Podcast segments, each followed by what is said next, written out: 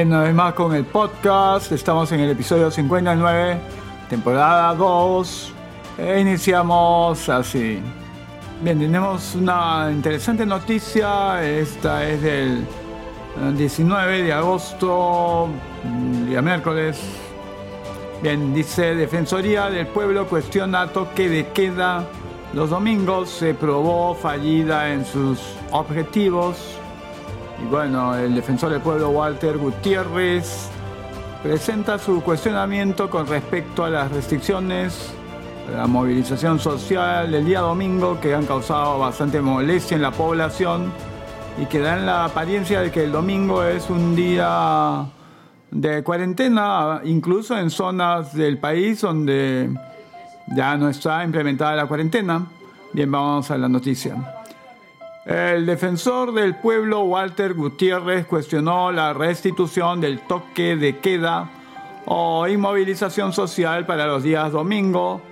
Como se recuerda, el presidente Martín Vizcarra retornó a esta medida luego de notar un repunte en los contagios por COVID-19.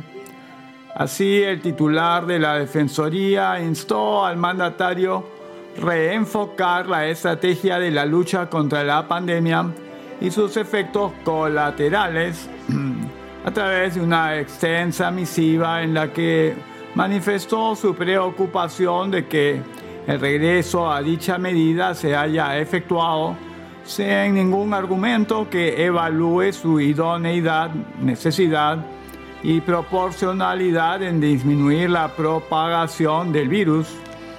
Dicha medida ya se implementó y se probó fallida en sus objetivos, afirmó Gutiérrez, además de que todo el gobierno que restrinja derechos, perdón, además de que todo gobierno que restrinja derechos tiene la carga de probar que la afectación con ello ocasionada no es más perjudicial que el beneficio obtenido la ciudadanía tiene derecho a saber si esta decisión se respalda en la mejor evidencia científica y a su vez conocer que otras alternativas se evaluaron, dijo.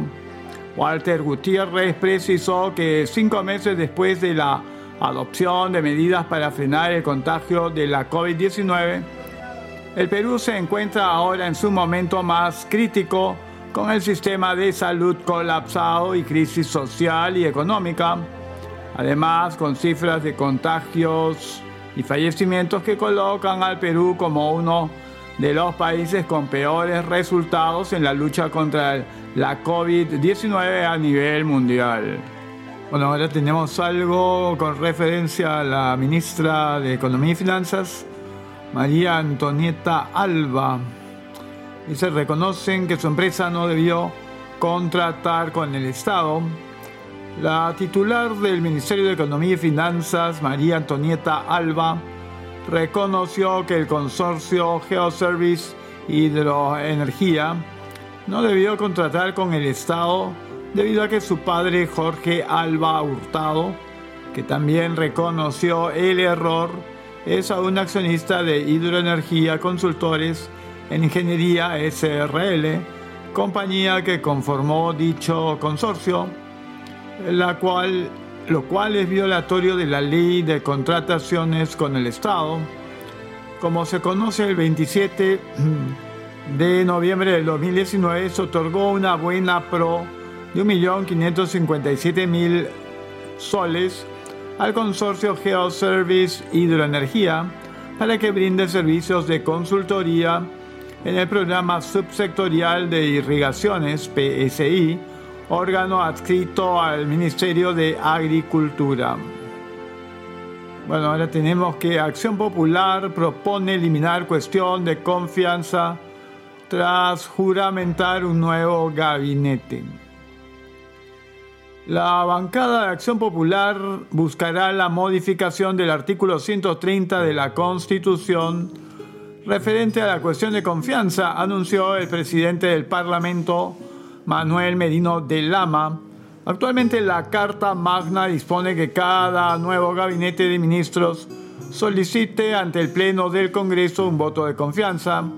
Con la modificación planteada por AP, se suprimiría este procedimiento.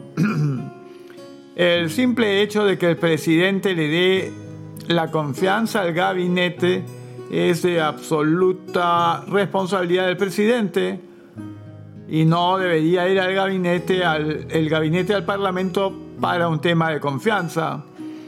Al contrario, deberíamos establecer una metodología para que a los 30 días de haber asumido sus funciones, el gabinete se presente ante el Pleno en una estación de preguntas en la que exponga su posición y precise cuáles son las fórmulas a establecer en la gobernanza del nuevo gobierno, sostuvo. Medino de Lama subrayó que el cambio en el artículo 130 evitará situaciones como las registradas semanas atrás, cuando el Congreso rechazó el pedido de confianza del gabinete encabezado por Pedro Cateriano y provocó su caída. Bueno, ¿qué hay que decir acá? Primero, que la caída de Cateriano se debió precisamente a la escasa popularidad de Cateriano y problemas que ella venía arrastrando desde antes, ¿no? Eh, Cateriano era una persona cuestionada por razones eh, de estar relacionado con asuntos mm, de corrupción, por decirlo menos. Así que, bueno, hay que tener también en cuenta algo más, ¿no? Cuando por aquí dice, el simple hecho de que el presidente le dé la confianza al gabinete es de absoluta responsabilidad del presidente. Hay que tener en cuenta que existe la separación de poderes y que no es que el presidente le da la confianza al gabinete, él no em, nombra al gabinete. Y el respaldo o falta de él está a cargo del Congreso, es de lo que se trata, de los pesos y contrapesos.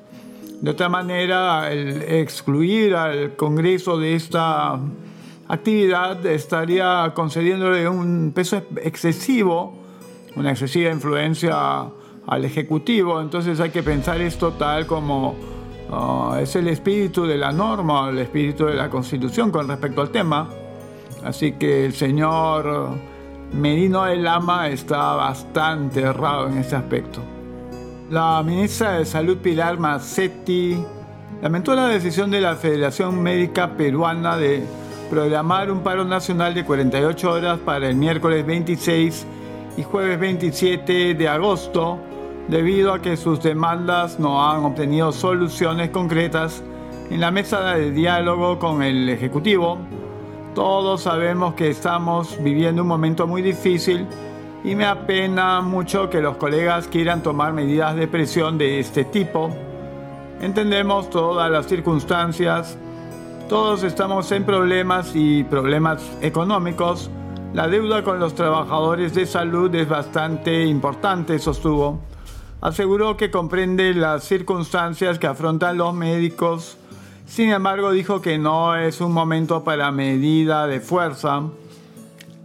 Si bien se tuvieron algunos problemas con los bonos prometidos, estos se han ido pagando progresivamente. Ya pagamos marzo, un pedacito de abril ya se pagó, mayo ya se pagó, dijo tras inaugurar el primer policlínico anti-COVID en Independencia. Informó también que se ha enviado al Ministerio de Economía y Finanzas un pedido de presupuesto a fin de que 165 mil trabajadores de salud reciban su bono correspondiente a junio. Esperamos tener lista la transferencia este viernes, añadió.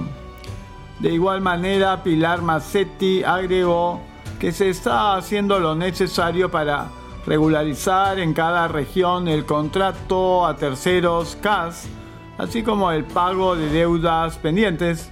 Estamos abocados en todo un proceso de orden en favor de los trabajadores de salud. Cuatro bancos bajan sus tasas de interés. Cuatro bancos han reprogramado créditos reduciendo las tasas de interés en por lo menos 20% informó ayer el BCR, ya que las entidades financieras pueden obtener liquidez en condiciones favorables si reprograman créditos de sus clientes a tasas de interés menores a las pactadas inicialmente y por lo menos en 20% del nivel original del crédito.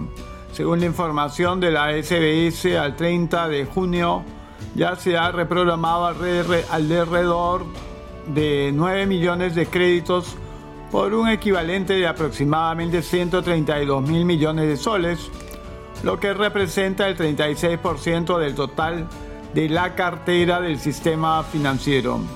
De otra parte, la SUNAT inyectó recursos por 3.449.000 millones a 87.108 contribuyentes, empresas y personas naturales a través de la liberación de fondos por detracciones. La activación del mecanismo de liberación anticipada de esos fondos fue una de las primeras medidas ante el estado de emergencia nacional, posibilitando que las empresas utilicen esos recursos acumulados hasta el 15 de marzo, sin necesidad de esperar a los primeros cinco días útiles de abril a fin de solicitarlos. Mediante este procedimiento de emergencia de liberación de fondos de detracciones, se transfirió 1.503 millones a las cuentas de 38.156 empresas. Y bien, llegamos así al cierre del podcast en su episodio 59, temporada 2. Y estaremos encontrándonos pronto.